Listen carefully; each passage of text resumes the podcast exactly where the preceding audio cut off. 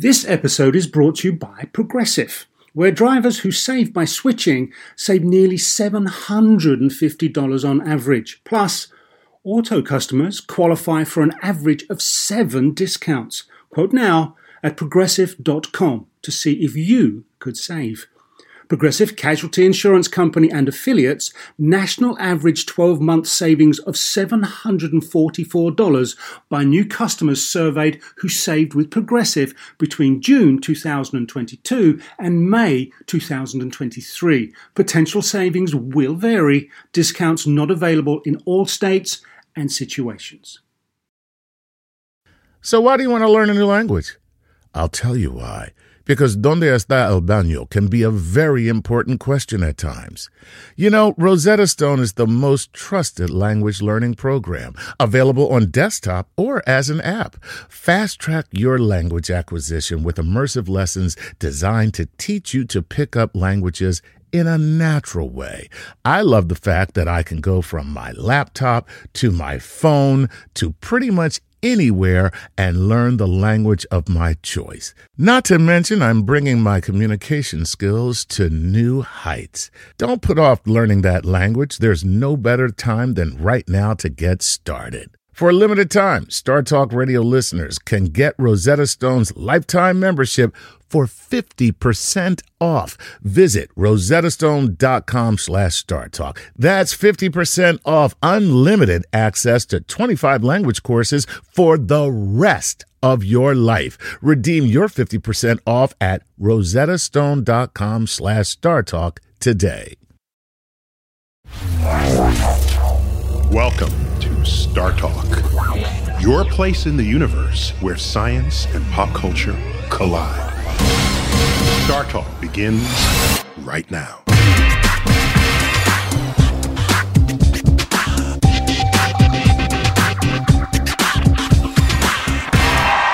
Hello, Seattle. Welcome to a very fun thing.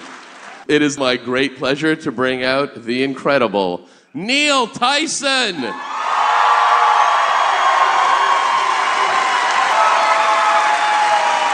Ladies and gentlemen, we have uh, some other wonderful guests. I'd like to bring out Paul F. Tompkins.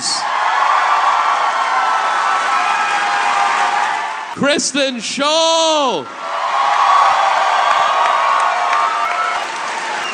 Eugene, we have an empty We have seat. one more seat. Let's try to fill it with somebody. Join me in giving a warm Seattle welcome for the one, the only Wil Wheaton from Star Trek.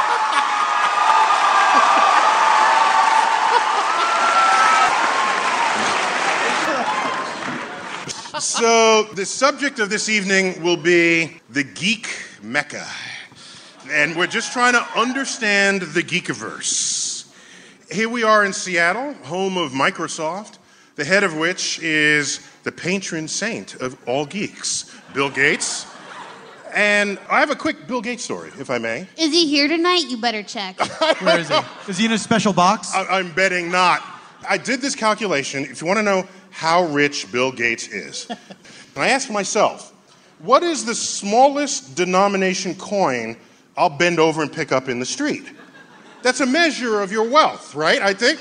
so I make enough money. I'm not picking up the pennies or nickels It's a anymore. measure of your wealth or your superstition. Okay. See, if you're a ma- child of the 80s, you pick up a quarter every time you see it because video games. Yeah. Not only that, a quarter is like for laundry and for like car parking meters. So I pick up socks if I think no one's worn them. So I pick up quarters. Sometimes I don't pick up dimes if I'm in a hurry. So I'm in between a dime and a quarter. So now you ratio that of my income to what that might be for Bill Gates, it's $45,000. so if he finds $45,000 in the street, up too busy, gotta walk past it, make decisions at Microsoft. So I'm going to do a Kickstarter, and it's just for to fund me following Bill Gates around to pick up the money he leaves on the ground. What if it's all in ones so it looks like way more money? Yeah, that's. I don't uh, know if he's got Rain Man like abilities where he can instantly count a pile of bills on the street. He probably has some kind of talent such as that. So I got one of the geek saints right here to my right. You took some seriously geek roles in a lot of TV programs. I was an enormous Star Trek fan before I was cast in Next Generation. As Wesley Crusher. yeah, you know what? I'm actually I'm so much of a Star That's Trek where fan. I know you from. oh, this was killing me. Now, aren't you glad that I didn't just tell you? Because I would have am. robbed you No, from the I'm- joy of that discovery. I appreciate that. You're Thank you. welcome. Thank you. I um, remembered toy soldiers, and then it's sort of blank after. yeah. you in the entertainment industry until about 2006. Um, So, So Wesley I- Crusher in, I- in I- Star Trek The Next Generation, TNG, if you're in the circle. Right. If you're very busy, you don't have time to say things like the next generation. Um, I'm such a big Star Trek fan that I noticed that your sideburns are actually pointy like Star Trek. He noticed! I used to have 1970s mutton chop sideburns. They were in style at the time, okay? And then I, I transitioned and I said my homage to Star Trek was to do the pointy. So he So know, when I was- first person to ever notice that is right here to my right. Achievement unlocked. so when I was a kid and I was working on Star Trek, uh, LeVar Burton and I were the only two original Next Gen cast members who were very proud out of the closet Star Trek fans. Nobody else really knew the show like we did. I did things like when I was flying the spaceship, you know, like you do. Uh, it was the buttons that we had didn't really do anything. It's it's kind of yeah, I know. Well, it's Really? but I invented a series of buttons, and the, this particular series made the ship go to warp speed. This particular series of, of buttons uh, put us into standard orbit. Nobody knew it, nobody cared about it, but it was very important to me. Well, it probably showed in your face. Maybe. Like you're acting. You're like, yeah, The Robert De Niro of space shuttle button Yeah. pushing. yeah. So I, I wrote a book about it uh, that nobody wanted to buy. Wait, what's it? Uh, Memories of the Future? Memories of the Future Volume 1 is a book that I wrote. Uh, Wait, wait, is there a volume two? The volume two is in the works. I was writing volume two, and then I started working all the time as an actor on The Big Bang Theory and Eureka and Leverage. Totally And- cool. That's, we I- have that in common. I had a cameo on The Big Bang Theory. I know that You you, know did. that. They talk about you on the set. I was just Do there last week You, in another in another episode. in another episode. It'll air in, in, in like two or three I weeks. played myself. So do I. how, e- how evil wait, are you? Except you play a real dick on the show. I do. And It- isn't it isn't it like the Wil Wheaton It's Wheaton's Law. Wheaton's law? Don't be a dick. it is. Okay, so However, so in the somehow universe of The Big Bang Theory, Wil Wheaton is evil. oh, so it's your evil other person. Yes. Oh, Yes. We look exactly the same. We sound exactly the same. you're just the evil one. Only uh, he is the evil twin. Now here's the problem. I'm not an actor, so I had to give them have, to, have them give me lines that I would have spoken at some time in my life. Oh, so you got to say all the crazy technobabble physics stuff that kicked my ass when I was doing Star Trek. No, no, it was simpler than that. I said I was kind of deep in the Pluto situation. Yes. So any sentence that had Pluto in it, I'm good for it. So I got into a kerfuffle with Sheldon about Yeah. Pluto because he he still wanted Pluto to be a planet, and I just you know that's not happening here. All right. the, the, the Pluto situation sounds to me like the title of like a segment in a Tarantino film. Did you? Here we go. Wait, wait, wait. We're in the Plu- in the Neptune Theater. Yeah. May I? So. This theater actually spins the other way, right? So, first of all, Pluto is so misbehaved, it crosses the orbit of Neptune in such a way that between 1979 and 1999, Pluto was closer to the sun than Neptune was. That's just no kind of behavior for a planet. Second, if Neptune were a Chevy Impala, Not this I am, analogy I again. am, I am really liking where this is going. so if Neptune is a Chevy Impala, Pluto is to Neptune as what car is to a Chevy Impala. Like, would it be like a Mini Cooper? Would it be, what's that little itty bitty Like a smart car? The smart car? No. Neptune is to Pluto as a Chevy Impala is to a matchbox car sitting on the curb. Now that's just embarrassing. Wait, That's no, all. no, that's just embarrassing. That analogy I made up. so Wil. I am embarrassed for the thing that turned out not so good in my estimation. I'm So embarrassed like- for Pluto. Welcome back to Star Talk Radio. I'm your host, Neil deGrasse Tyson. We're continuing the broadcast of our live show at the Neptune Theater in Seattle, recorded on March 30th, 2012. Along with my comedic co host, Eugene Mirman. Joining me on stage that night were his fellow comedians, Kristen Schaal and Paul F. Tompkins, as well as the actor, Wil Wheaton. Let's get back to the deck of the Enterprise. Okay. Okay. There's all this technology there. I know it's fake technology, but it's still technology we can think about. Yeah.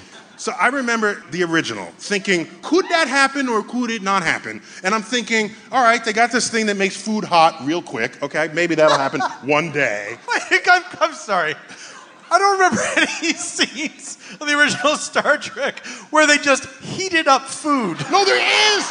What? There's a there's a But they would like it would Food make would ma- food. it would materialize Yes, hot. exactly. That is different But it wasn't from like, just being. Computer, uh, set pot pie to warmer than now.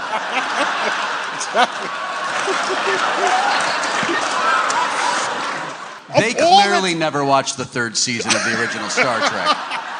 of all the technologies with the tricorder and the communicator, the one that I said this will never happen in 500 years was where the doors opened up just by walking in front of it. It's like, no, that'll never happen. That's how old I am. I there was a think day when doors did not open for you when you approached them. Patrick Stewart and I did a scene once in Next Generation where Picard and Wesley are going Wait, wait, I gotta into... ask, why did he have a French name and he spoke with a British accent? Jean-Luc Picard, and he speaks Brit. Right. Well, probably because sometime between now and then, Britain probably just storms across the channel and oh. occupies France. But you think Yeah. they built the channel for convenience? so Patrick and I did this scene once where we're on a star base, and I think Wesley's going to have his artificial heart replaced. So they had built this set that had this glass door, just a, a regular door with a handle on it. And we walked up to it, and I said to Patrick, Wesley has never experienced a door that doesn't just open for him. so let's do this thing when they're rolling where we'll walk up and I'll just stop there and look at it. Like, what the hell is What going on? What do you on? do with this? Yeah. Yeah, yeah. And, and then he was like, oh, and then I'll look at you, like, oh, kids. And then I'll push the door open and go through. and we did it, and it made it into the episode. So we're doing like this kind of schlocky physical comedy bit on Star Trek, and I guess we just snuck it through. Every now and then, I think it, it maybe needed it. Well, because our science was airtight. So I, I got my list here. So we had the warp drive. You need that, of course. Right, yeah. Because here's the galaxy, and you're on one side of the galaxy. You want to get to the other. In case you didn't know, the diameter of the Milky Way galaxy is 100,000 light years. So traveling at the speed of light, if you watched a ship do that, it would take 100,000 years. So they invoked the warp And drive. 100,000 years is equal to one light year? Or No, 100,000 how, what's a light light years is 100,000 light years. Well, how long is a light year? Uh, so a light year is a distance. And how far is that? It is 5.8 trillion miles. Thank you. Yeah, thank you. Okay, good. Good. so 5.8 trillion times 100,000, that's how many miles that is. Okay. Okay, so now, put That in would the warp. take years. That's right. It's okay. We can give it more power. That's exactly right. So you warp space, so where you are gets closer to where you're trying to go, and then you go through a little wormhole, you unwarp space, and there you are. And you got there during the TV commercial. That's how that works, right? So warp drives, I'm cool with that. Tell me about Captain Kirk.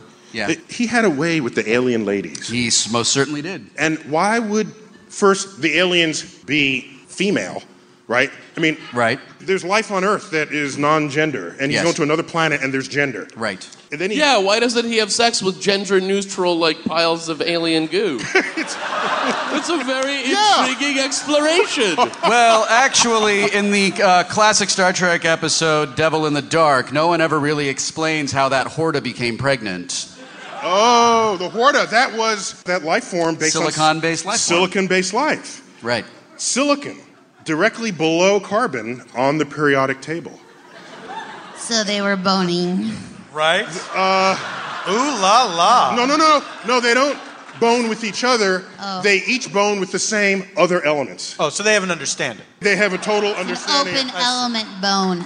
So right, so it was a pregnant silicon-based life. Yeah. so, so and you'll if- notice that its little babies didn't have any hair, just like William Shatner. Ooh. So the point is, we are carbon-based chemistry, and in principle, you can create life such as we based on any element in that column on the periodic table. You know, one of my favorite sci fi novels ever is Larry Niven's Ringworld. Mm. And it is one of the books that really helped me understand that I was totally different from everybody else that I knew, that I was really nerdy, that I really loved science, that this imagined world was more interesting than my own. And what really blew me away about that was just the scope of the ring world itself and how it stays in place and all of those things. And, and I know it's unstable, I'm getting there. And, and, and, and Someone so- in the audience said it's unstable. yeah, so that so Well, Well, you guys you- have a science fact, please don't keep it down. So, So, so, so there's nothing more entertaining to the non-geek than watching geeks argue over non-existent future worlds. I liked how so- this guy was trying to head it off because, as if Wil was going to say, "So we should do that. Right. We should make it a reality." I'm just So- stuck on the fact that we glossed over. So you'll take uh, space and you'll flip it over like a tortilla and you'll get there. I'm cool with that. I'm not. What kind of energy are they using to take all of space and put it into a bowl and just flip over? So continue. Can you explain it with a different ethnic food? She doesn't like Mexican. What? So Okay, anyway, sorry, wait, wait, listen, it takes an enormous amount of energy to do that. okay. Maybe the energy of all of the stars in the known universe. Approximately that, actually. Lucky So, guess. Good guess. Yeah. So anyway, so you got a different- a so, different so- world. right? So Niven's going to conventions and he's speaking about Ringworld, and people in the audience are shouting out, "The Ringworld is unstable." So he writes a second book called Ringworld Engineers, where he goes to repair the Ringworld because that's a good way to spend your time. And in that book, there's all this interspecial sex, and it's the way that they consummate a deal by engaging in this interspecial sex. but does that lead to offspring? Uh, I don't think Donkeys. it does. No, I don't. I don't think it does. That would be mules. Mules. I What think. about STDs? Well, some, Space TDs. some some people think that that's actually how Rick Santorum was formed.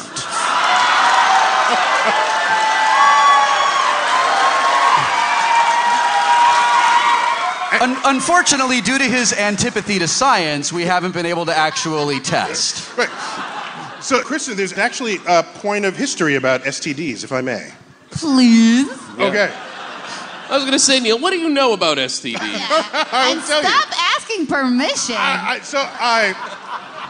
So if you are of a planet, or if you're from Earth, you're Earthling. Mars, you're Martian. If you're Jupiter, you're Jovian. Actually, on a show the other day, I said Jupiterian. It was more fun to say that, but it's officially Jovian. So here's the thing. This is what the astronomers came up with to call what you are if you're from these planets. The problem is the planet names are Roman, so the genitive form of those words for Venus would not give you Venusian, it would give you venereal. And the medical doctors got to that word before we did because they found a disease peculiar to lovemaking. And what god of the planets is of lovemaking and beauty oh, and all of that? I Yes, know this. It's It's Venus. Venus. So Venus. And so it's not sex Hermes?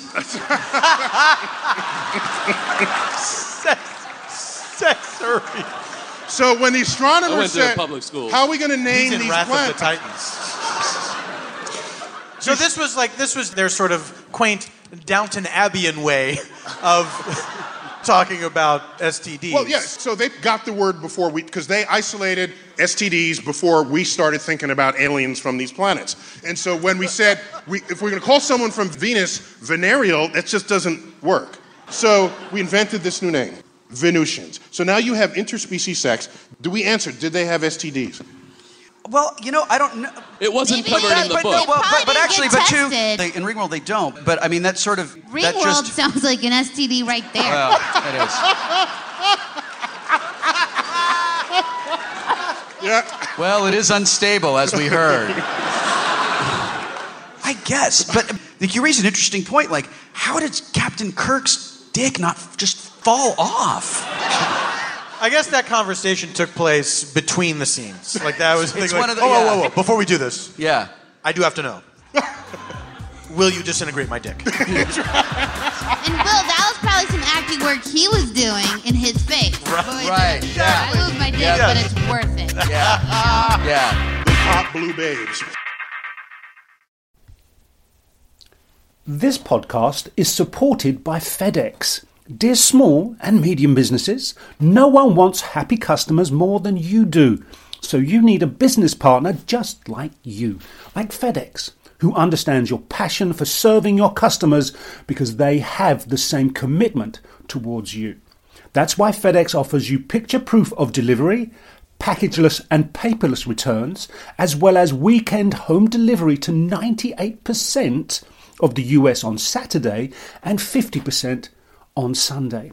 See the FedEx service guide for delivery information. What's more, FedEx Ground is faster to more locations than UPS Ground. Trust FedEx for timely deliveries. See what FedEx can do for your business. Absolutely, positively FedEx. Whether you're a family vacation traveler, business tripper, or long weekend adventurer, Choice Hotels has a stay for any you. And that's good because there are a lot of me's. Choice Hotels has over 7,400 locations and 22 brands, including Comfort Hotels, Radisson Hotels, and Cambria Hotels. Get the best value for your money when you book with Choice Hotels. Cambria Hotels feature locally inspired hotel bars with specialty cocktails and downtown locations in the center of it all. Hey, that's me. Radisson Hotels have flexible workspaces to get the most of your business travel and on site restaurants. That's me too. And at Comfort Hotels, you'll enjoy free hot breakfast with fresh waffles, great pools for the entire family, and spacious rooms. Hey, that's me too. I guess I'm just going to have to stay at all of them. Choice Hotels has a stay for any you. Book direct at choicehotels.com, where travel comes true. Hey, remember when we did that show about the science of the golf swing? Well, let's take that to the next level. And that's because PXG has developed the Black Ops driver so golfers don't have to sacrifice distance for forgiveness. And the science proves it. PXG Black Ops Driver is a breakthrough in driver technology. It's a complete and total victory in golf club engineering, unlike anything you've ever seen before. Black Ops drivers are adjustable to deliver a combined MOI of 10,000 plus for unreal forgiveness. Now that's ridiculously high. The higher the MOI, the more forgiving the club will play. So you don't have to square the ball perfectly for it to go straight and get distance.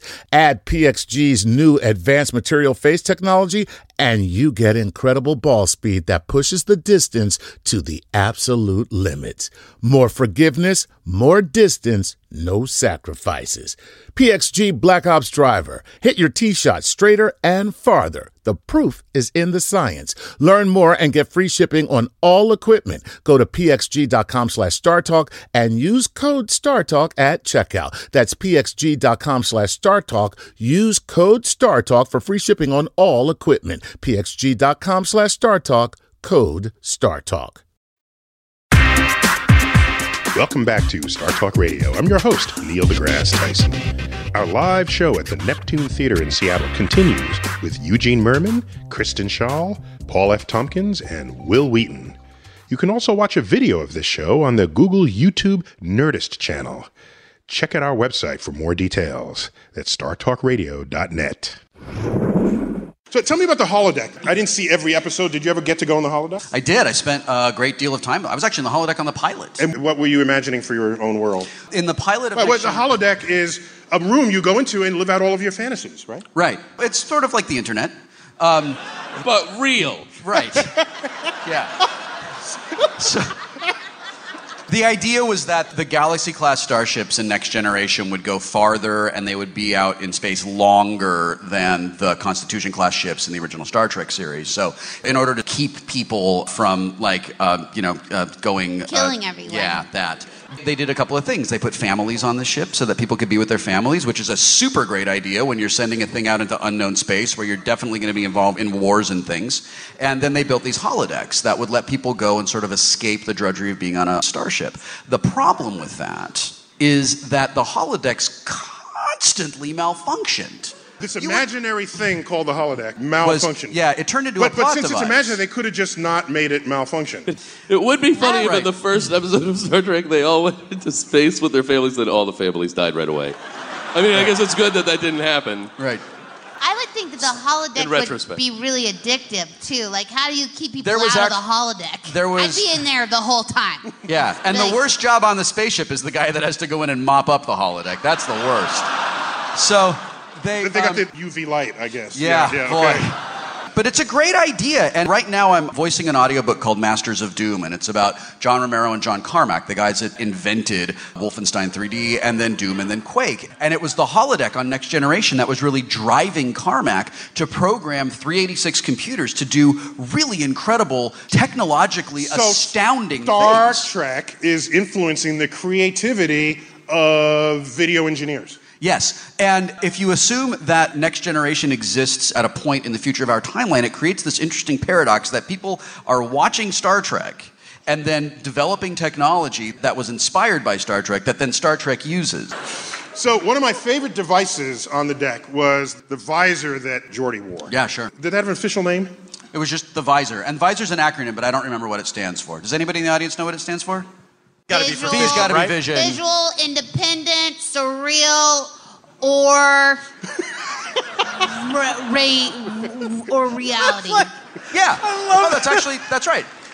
I Yeah. love any acronym Excellent. that includes or. Yeah. The or. We haven't nailed this down, but we need to call it something. So here's the thing. Boy. In astrophysics, we basically have that, but you don't wear it, right? So there's visible light, and we used to only build telescopes that viewed visible light in the universe. Fools. And then we said, yeah, we're empowered by these telescopes. And then we discovered, wait a minute, there's this thing called infrared, which sits right on the other side of red, and something called ultraviolet, which sits beyond violet. And so then we built telescopes sensitive in those reach, and the universe is doing something else. We look in the same spot, and it's something else happening there. In fact, with ultraviolet telescopes, we discovered black holes. And so then we said, what's beyond ultraviolet? Then you find X rays. There's X ray things going on in the universe. And then on the other side of the infrared, there's microwaves, and then radio waves, and then gamma rays. And the whole electromagnetic spectrum is talking to us from the universe. And we've got a telescope lined up in every band. You're walking a fine line towards conspiracy theory, but I believe you. One of the things that I loved about Gene Roddenberry, when, creator uh, of the Star creator of Trek. Star Trek, he was a good friend of mine when we were working on the show and was sort of a mentor to me. And the secular humanism of Star Trek informed 100% of my morality and my worldview. And One, uh, one of the great features of the Thank show was the storytelling captured social cultural issues. Yeah. In a way where, oh, it's just science fiction, but in fact, it was pointing directly back to us. And what you were saying about like all those telescopes that we've made and the things that we can observe in the universe, I've done a, a number of educational short videos for the Spitzer Space Telescope program at Caltech, and it's awesome. The things that that telescope can see are mind blowing. And when Spitzer you're talking telescope about is that, tuned for the infrared, so a whole telescope orbiting like Hubble is orbiting, except it's checking the universe out in infrared, which enables you to see deep into otherwise opaque gas clouds, revealing the birth of stars and planets within. So wear a robe cool. around the house. So when we talk about those things that, that we have done, the things that science has done, those things that human beings have done just through the application of knowledge, I think, fuck yeah, we did that. We, we sat down as a species and we decided we want to know these things. We want to understand these things and we will develop and build instruments that let us do that. And one of the things Gene Roddenberry used to say was there is no limit to what mankind can do when we just sort of work together. And the only time I ever saw Gene get angry, we were at a convention and someone was going on and on about the face on Mars and pyramids on Mars and, and just a bunch of stuff that was like pseudoscience. And aliens came to Earth and aliens built the pyramids. And Gene was like, no, they didn't. Human beings built the pyramids. We did that. And he was incensed. Well, so he missed an opportunity. What he should have said was the fact that some members of the human species look upon the pyramids and are so awestruck by them that they cannot even believe that it is a product of our own species is that much more of a testament to how brilliant the human mind can be. I still find it difficult to believe that that pot that you can drain pasta through, that that was a human being that came up with that. It wasn't even on Star Trek. They just out of nowhere.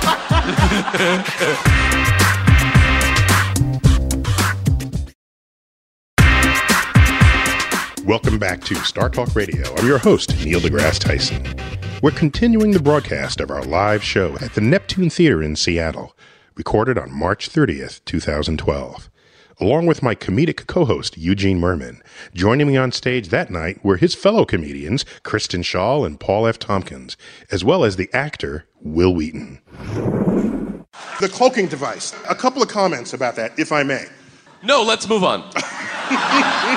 I'll allow it. You are invisible if the band of light you use to observe it passes through it. So, windows are cloaking devices for visible light. If you shine visible light at a window, it goes through. So, you don't see the window. You see what's on the other side of the window. But also, you can see windows. I know that no one ever contests you, but I can totally see windows. I saw one today. Yeah. My hotel room, Window City. I was on a plane. It was full of windows. Gene, Yes. Eugene, clean your windows, and then maybe what I said will apply. Oh! Snap! I will clean my hotel windows and then go downstairs to the front desk and be like, I can't see my windows because I cleaned them too much. Someone's stolen my windows. Here's the thing this space, the walls are transparent to radio waves, and that's why you can like have radio reception, even microwave reception. And so, one way to cloak is to use a beam that goes right through you. Okay, so that's one way. Another way to cloak is they found a way to have the light transmit a path around the object and then continue out the other side. And so that way, if you can do that for all beams of light, then you could be invisible to any way they try to detect you. Sounds like it could get kind of hot. Uh, no, actually, it'd be kind of cool because you feel warm by absorbing energy from light that hits your body. That's why it always feels warmer in the sunlight, even though the air temperature is the same as it was in the shade. The shade is not cooler in air temperature than standing in sunlight. So stop saying that. So what happens is you step out of the shade into sunlight and your skin absorbs radiant energy from that source of light we call the sun. And that way you have two sources of energy into you, the vibration of the molecules of the air as well as the sunlight. And air is transparent to sunlight. That's why you can see the sun in the daytime. So the sun is cloaking the air. Yes, very good. In fact, Kristen, if no one told you, why would you even think there was anything between you and the audience right now? They're right there. I can What are you talking? Are you high? No. you went from so much science to like, who knows where we all are now? What I'm- if I'm I'm, just you and red is green? Air is transparent to visible light. It is not transparent to ultraviolet light, which is why when we first detected ultraviolet light, we needed to put a telescope above Earth's atmosphere, and we would not have known about black holes until we put the ultraviolet and X-ray telescopes above the atmosphere. That's all I'm saying. Is black holes the best name they could have come up with?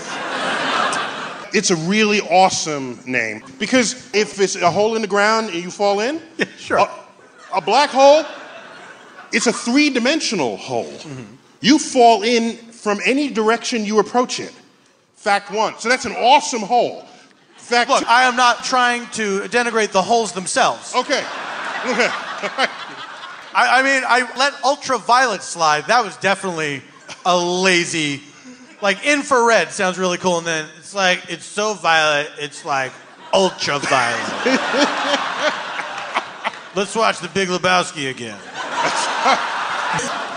Well, just so you know, the way we looked at the visible spectrum. We ordered the light. Isaac Newton, my man, first did this. Red, orange, yellow, green, blue, indigo, violet.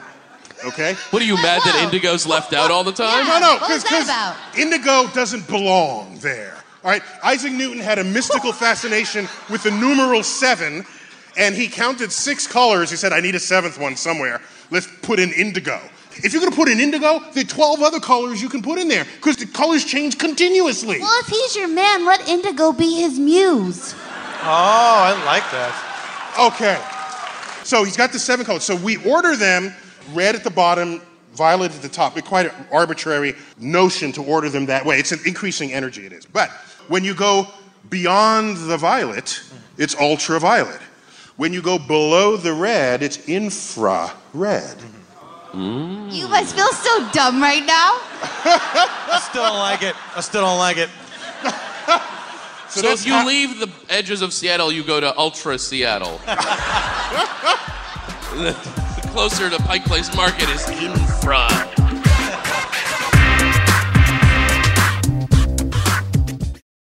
Do you want to set up your child for success? Of course you do. Maybe you want to save money on private tutoring, or maybe it's just out of your budget altogether. Is this a big school year for your child? Like maybe they're starting kindergarten, middle school, or high school, or some other milestone. Maybe your family moved and they're starting at a new school. Is your child ahead? Not getting challenged enough in class? Well, we love that little smarty, but we want them to be engaged. IXL Learning is an online learning program for kids covering math, language arts, science, and social studies. IXL is designed to help them really understand and master topics in a fun way. Powered by advanced algorithms, IXL gives the right help to each kid no matter the age or the personality. There's one site for all the kids in your home pre K to 12th grade. Kids can use it at home on the computer or on the go through the app on your phone or your tablet. No more grading those worksheets. IXL grades everything itself. And no more trying to figure out how to explain math equations or grammar rules yourself.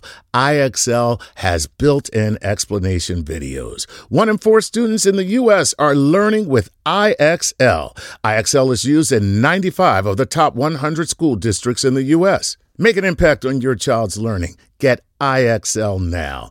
And StarTalk Radio listeners can get an exclusive 20% off IXL membership when they sign up today at IXL.com slash StarTalk. Visit IXL.com slash StarTalk to get the most effective learning program out there at the best price. At the UPS store, we know things can get busy this upcoming holiday. You can count on us to be open and ready to help with any packing and shipping or anything else you might need. Is there anything you can't do? Um, actually, I don't have a good singing voice. the UPS. Nope. But our certified packing experts can pack and ship just about anything. At least that's good. The UPS store. Be unstoppable. Most locations are independently owned. Product services, pricing, and hours of operation may vary. See Center for details. Come in today to get your holiday goodies there on time. At Capella University, you'll get support from people who care about your success. From before you enroll to after you graduate, pursue your goals knowing help is available when you need it. Imagine your future differently at E capella.edu. Welcome back to StarTalk Radio. I'm your host, Neil deGrasse Tyson. Our live show at the Neptune Theater in Seattle continues with Eugene Mirman, Kristen Schaal, Paul F. Tompkins, and Wil Wheaton. Can I tell you how infrared was discovered? Kristen? Yes? You may. Okay. No, so- let me. When Aerosmith first formed, I'm pretty sure I got this. Okay, you take over now. All right, so Isaac Newton asked himself, he was the first to pass white light through a prism, got the colors, put the colors back through a prism, and got white light again to show that white light is composed of these seven colors. All right, he asked himself, could there be more light beyond the edges of these seven colors? Later, research would be done to find out whether the colors have different temperatures. And so a thermometer was put in each color. Now, when How? you're doing a. pro- How? Huh? Just Yeah, you Oh, no, said so- it normal, but it- The thermometer juice is red. Is that going to be an issue? That's right.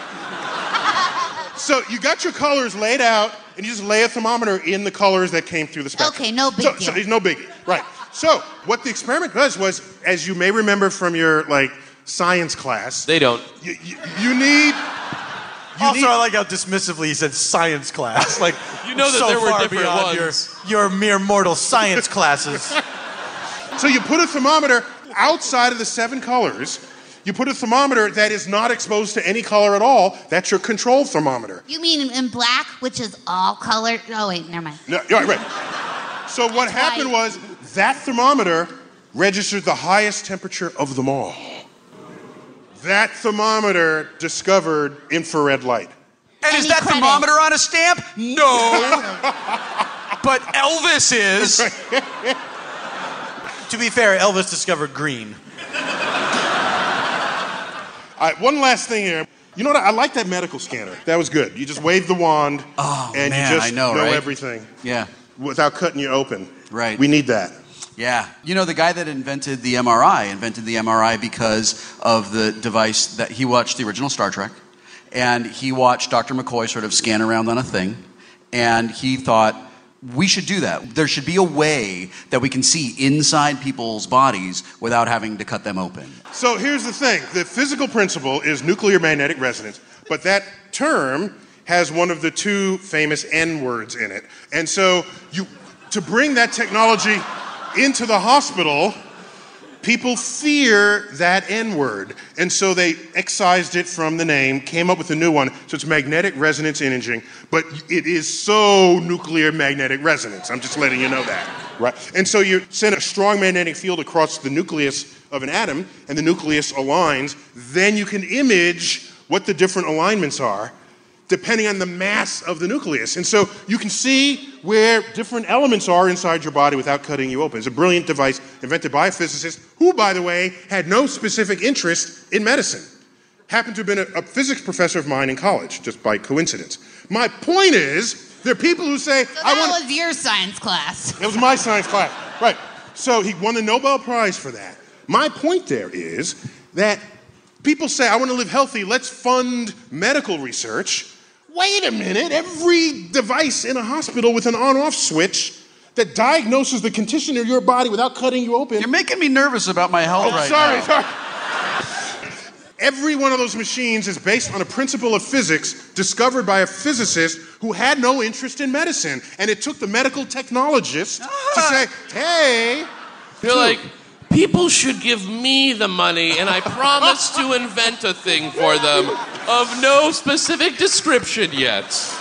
You know, one of the really cool How things about the convenient. One of the really great things about the design of the computers on Next Generation, and specifically the tricorders, uh, Michael Okuda and Rick Sternbach are, were the guys that designed all of these things. And Mike had this idea in 1987 that eventually computers were going to be sort of operating system independent, and and you would come up to a computer, and the computer would one way or another know what you wanted it to do, and the computer would reconfigure itself to serve that particular purpose, and that's the under that's to the core, serve man. that's, that's sort of the core philosophy of the LCARS system. And it's why every computer in the enterprise goes to RedTube when Wesley walks by. But um, they, uh, the medical tricorders on, on Next Generation, they were specifically designed so that the doctor could just sort of like, it's the coolest thing in the world that the doctor just goes, what's wrong with this guy? Point, point, point. And the thing says everything, but you got to take that information to the ship's computer and then use the ship's computer to sort of interpret all that information. And some of my favorite fake computers on the Enterprise were those things in sickbay because of all the computers that we had. They were the ones that looked the most like real to me. And what is clear is that the most primitive thing today that the future will assess to be primitive is our hospitals. And evidence of that is you wouldn't be caught in 20 year old hospital technology. The fact that the medical community says medical advances is so high and so great and we have come so far, the fact that they say that means they were not far yesterday. If you keep saying how far you've just come, it meant you're still improving, right? You're still not really there That's, yet. that's why I don't go to a doctor, I go to a physicist.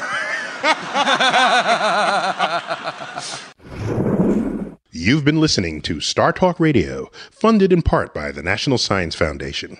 There's much more of our show at the Neptune Theater in Seattle coming up. So check out our website for details about those shows and how you can also watch the video on the Nerdist TV channel. Until next time, I'm Neil deGrasse Tyson saying, keep looking up.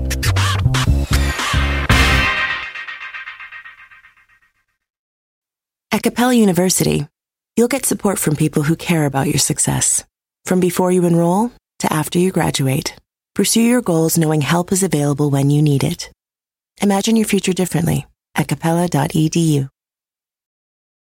Whether you're a morning person or a bedtime procrastinator, everyone deserves a mattress that works for their style. And you'll find the best mattress for you at Ashley. The new Tempur-Adapt collection at Ashley brings you one-of-a-kind body-conforming technology, making every sleep tailored to be your best. The collection also features cool-to-the-touch covers and motion absorption to help minimize sleep disruptions from partners, pets, or kids. Shop the all-new Tempur-Adapt collection at Ashley in-store or online at ashley.com. Ashley, for the love of home.